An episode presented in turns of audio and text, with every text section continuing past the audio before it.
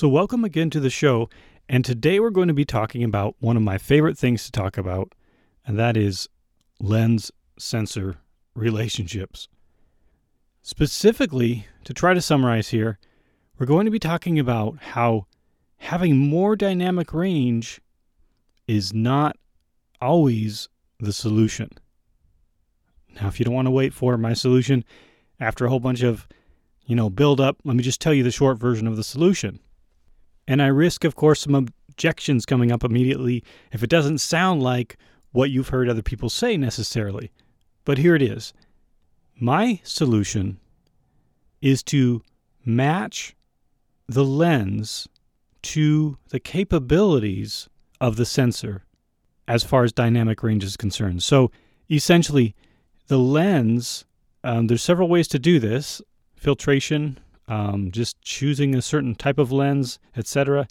We're going to go into a lot of this here, but basically, you're optimizing the amount of light, the intensity of the light, the sharpness, the contrast, all those things to make it fall within what that sensor can handle. I used to joke about that. It was like a misquote I had attributed to uh, the wrong actor, and I said, when you have too much light or too much contrast, it's like the the famous line, "You can't handle the truth." You know, it's it's all about what can this sensor handle as opposed to some other sensor. Now, the first example I want to give here, it may not apply to to every listener, but uh, Panasonic users uh, listen to this one. This is this is very fun. You've probably experienced this yourself. And if you've been in the Panasonic Micro Four Thirds game for some time, you know that right around the time when they moved from the well the GH4 and the G7, and they switched to the uh, Panasonic GX85, you know that they removed the anti-aliasing filter. Now there are other methods these days for dealing with that. We're not going to talk about that, but what I am going to talk about is how that sensor was sort of reducing the contrast and reducing the sharpness, which, which is what they state is the reason they took it off to improve the sharpness, but it was actually helping for certain lenses. Now, one example, let's just go in really quickly and say the Panasonic G7 was still the version or the era of the camera that had that filter over the sensor. We know going all the way back to the GH2, the GH3, the GH4, they all had the sensor covered with this filter, type of filter as well. So when they took it off, I noticed a major difference because I was preparing to buy a G7.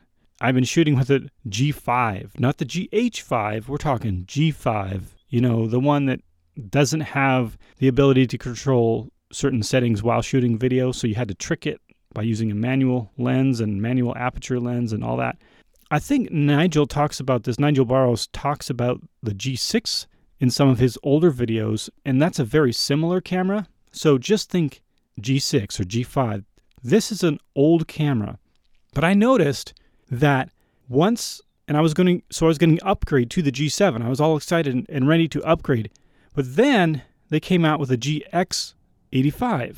And so I started looking at all kinds of footage. I was looking at, you know, I had been looking at the G7 footage for about a year I'm the type of person who likes to wait and not buy the camera right away so that I can get a better, you know, a lower price um, about a year later, maybe. Some, you know, sometimes it goes down faster. But the point is, I don't want to buy it right away, and, and for other reasons as well, just to watch and see if the market picks up the camera, to see if you know the last version goes down. You know, there's a lot of things like that. If you think about the Panasonic GH5, the GH5 now, I've been sort of wanting the price to decline, hoping it would when the GH6 came out, and then sort of watching people's response to the GH6. Sorry for the side note, but anyway, the point is this was an old camera I was using, and when I bought the GX85, I noticed a major difference, and I I sort of bought the camera a little bit too quickly, I think, and not to say it wasn't a good decision because it was. I I still love this camera.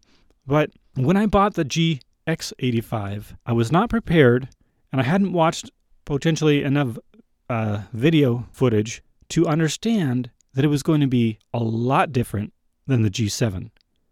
And so I think this was all because of the low bypass filter or the anti aliasing filter being removed. So here I am watching all of this footage for the Panasonic G7 with really good lenses like the Sigma 18 to 35 1.8 and then sometimes vintage lenses because at that time I was experimenting with that as well on my G5 and I had a lot of Nikon glass, Nikon D and I started to experiment with other glass as well, AIS and some some newer stuff too. And wow, I got the GX85, started putting my Nikon glass on it, started putting the different things that I expected to work a certain way because I had been watching G7 footage. And sometimes people even make comments on YouTube, and, and they're not correct comments, but they say things like, These settings for the Panasonic G7 should work on any other camera like this. And I'll tell you, that's one of the things that's farthest from the truth because that is the entire reason I created my website is to specify what settings I use for every single lens specific to a camera because I'm sort of going through the story of how I figured this out. So, what I really found out was that not having that anti aliasing filter on the GX85 made it much different than the G7.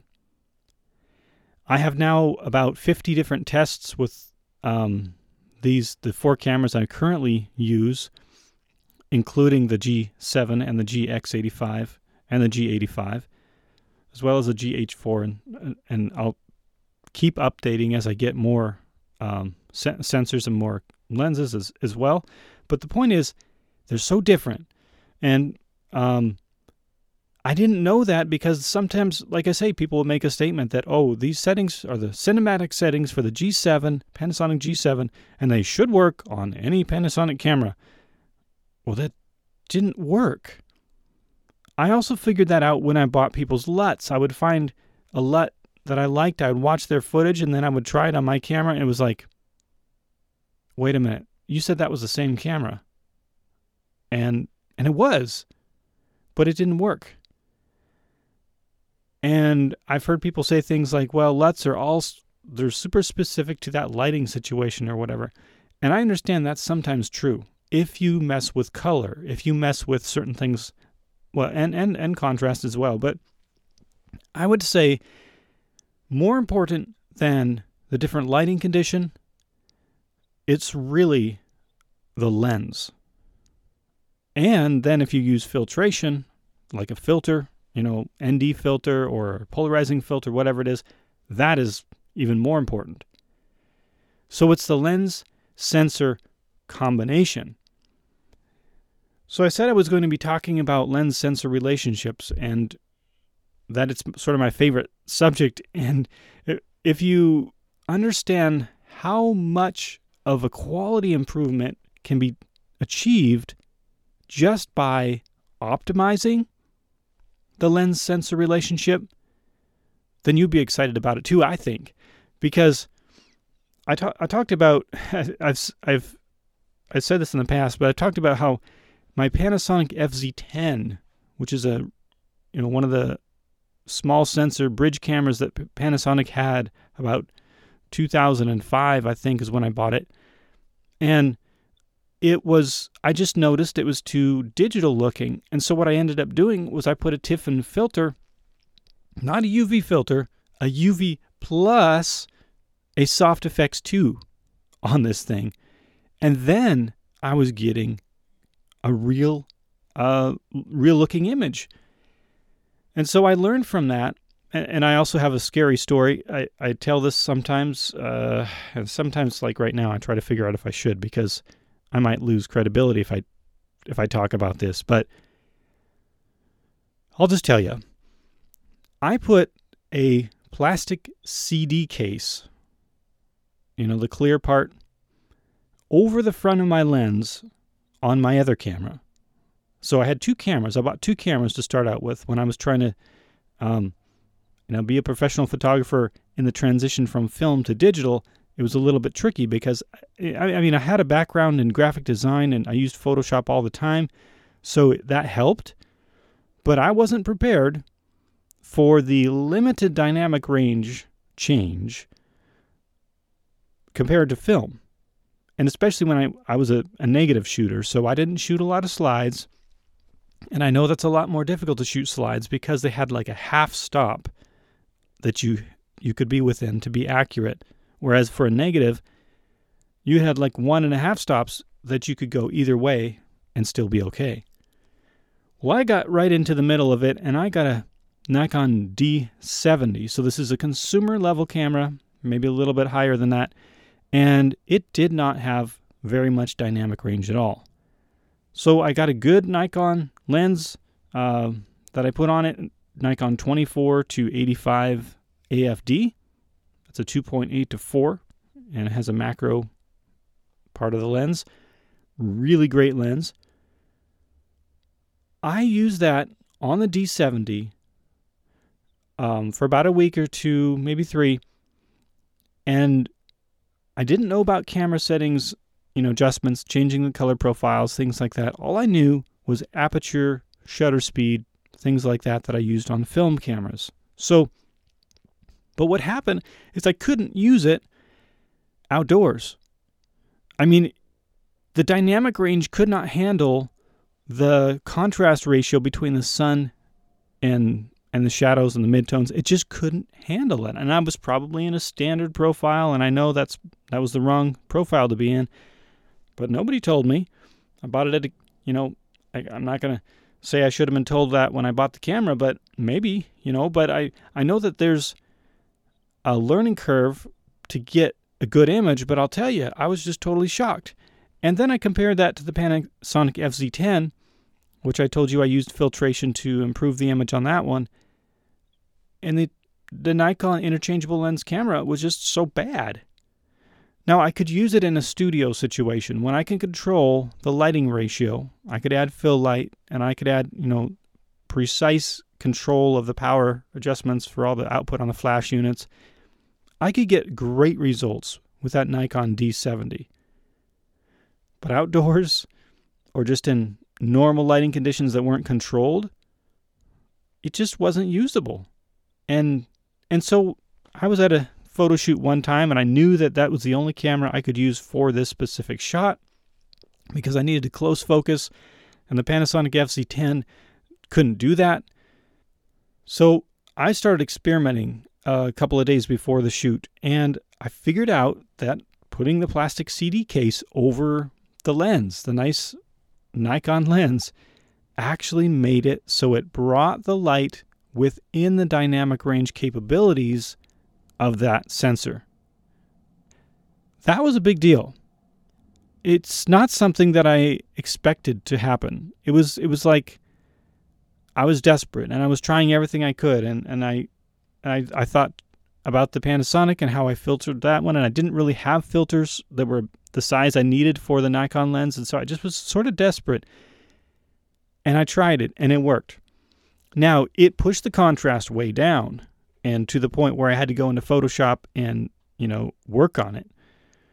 But it was not blowing out the highlights and it gave me a smooth midtone that I could actually work with. Yeah, it took a lot of work. I had to sort of use curves in Photoshop to bring it back to looking real, but it worked.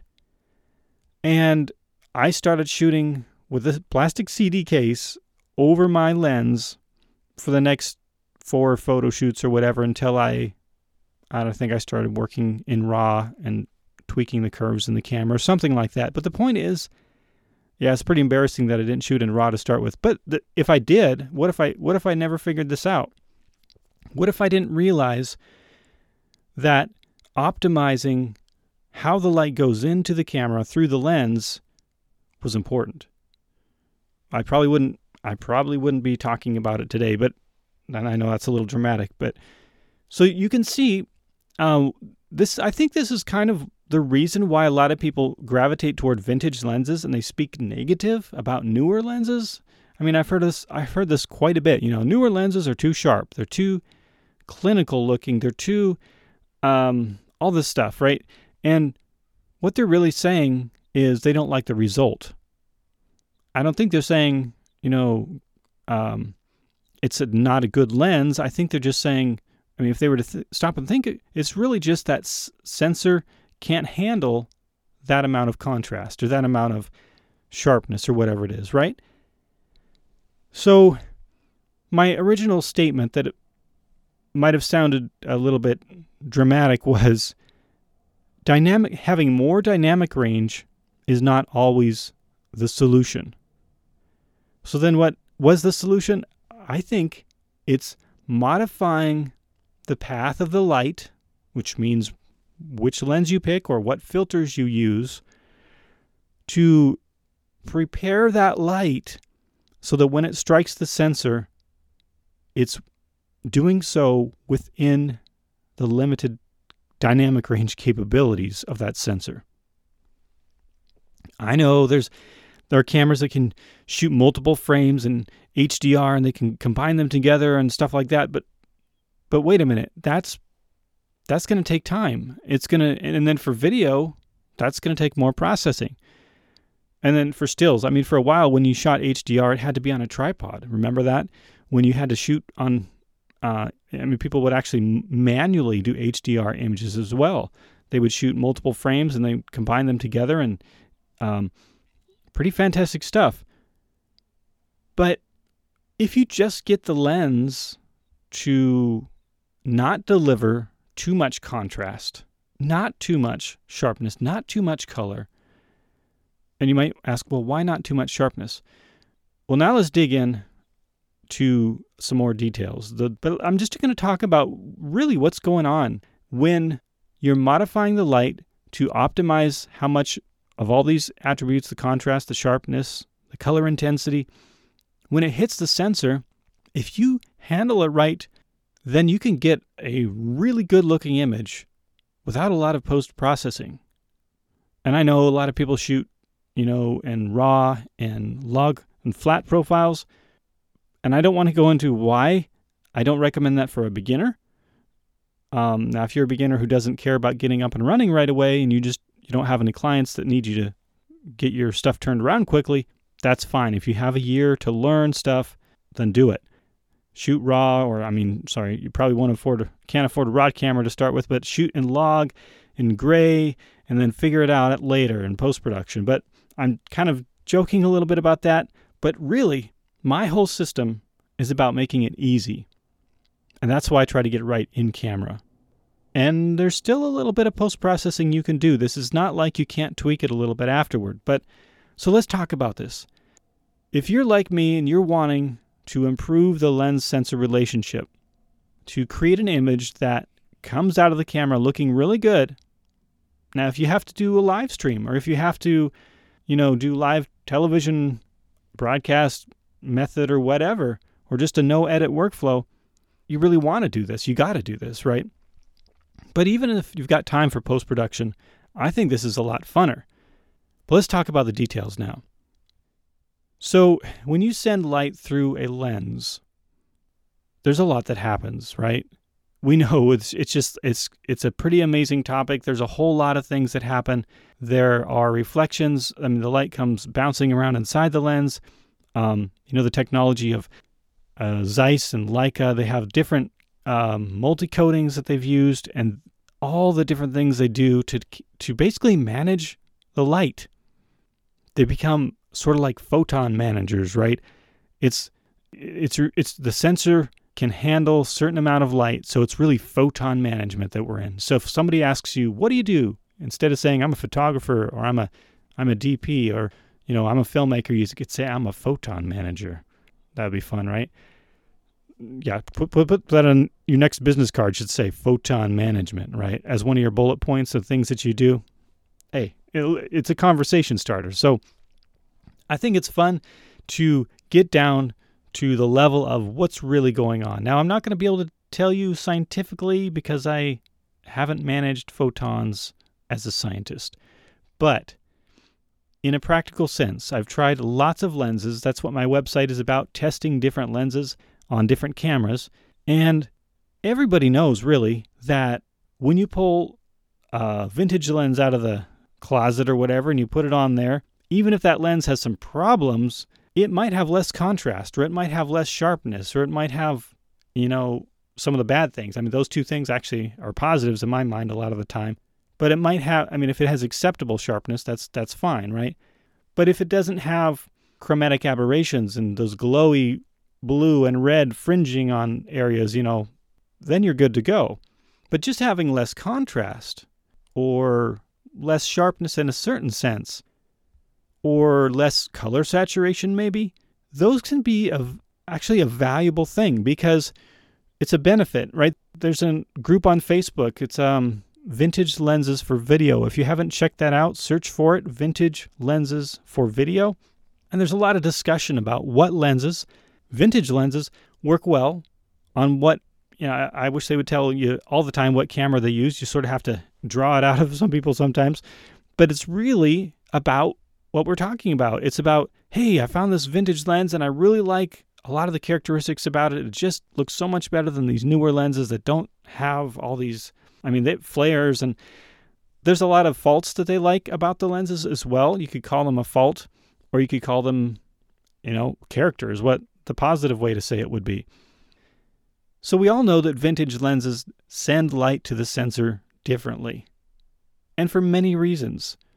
You want it's almost like you can stop here and you could say has the technology behind lenses improved or lens making? Well, sure. Sure. I I mean, if you've ever used a Sigma 18 to 35 1.8, I bought one um, recently tested it and it's like yeah there's a lot of it's got a lot of good attributes to it. There's a lot of things that are good about it.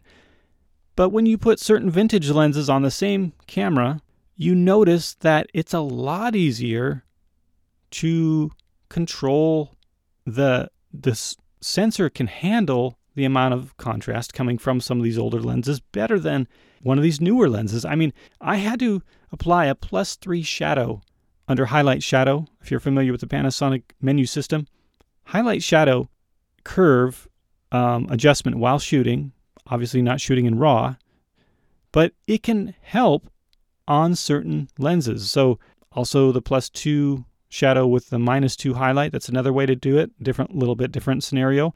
Those are things that I never hear people talk about, but I, I've found that with the Sigma 18 to 35, a lot of the time I use the plus three shadow on highlight shadow.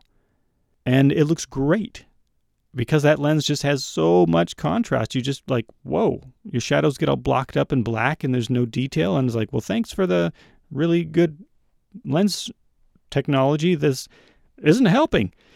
Well, I, I, so I don't want to say that the new technology isn't a positive thing, but you know, if you're a vintage lens shooter or if you have heard about it, that there's a problem here. There's a problem with lens designs going ahead full speed and we're going to get the sharpest and the most contrast and the most whatever. And wait a minute. We forgot to match it to the capabilities of the sensor. So this is where we are right now. It's kind of fun though if you think about it. You can experiment, you can do these tests yourself. So when the light comes in, the light comes into the lens and if it's a sunny day, let's just take this extreme scenario where you've got a lot of dynamic range being delivered. So the light is intense in the sun and the shadows, there's quite a difference. There's just too much dynamic range for your for most sensors to handle. If you had more dynamic range, yes, you could capture it on the sensor, right? But then you'd still have to conform it to Rec 709 or, you know, the standard color space of whatever TV that people are going to be watching on or I know that the the new Netflix standard is higher and there's HDR capabilities, but not everyone has HDR capable displays. But even if they are, okay, you still have to make an exposure judgment.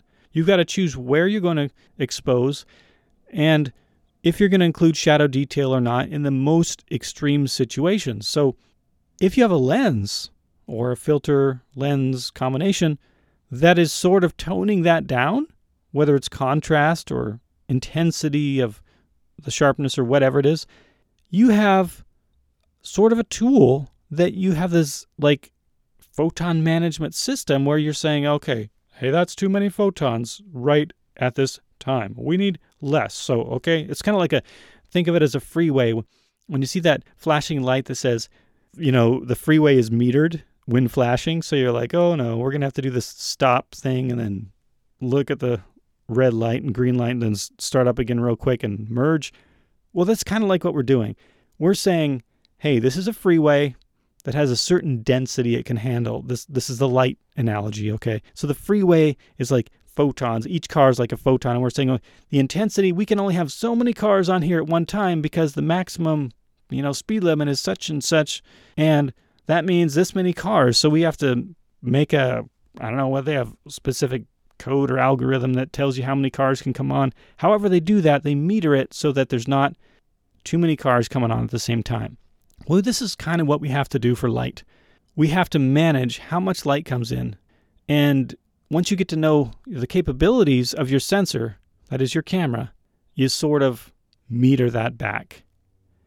Now, this is all about testing and experimenting and figuring out what works with what lens and what camera. And so photon management, this new let's let's just put that into some of the school curriculums here. What do you want to be when you grow up, Johnny? I want to be a photon manager. Photon manager, is that kind of like a plant manager? And he says, Well, you know, plants do need photons for the photosynthesis.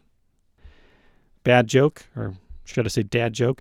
And if we just say photon management is the new thing, it is people who know how to prepare the light or match the light to the capabilities of a certain sensor. I think that we should all become photon managers. Be really good at it, right? Get good at it.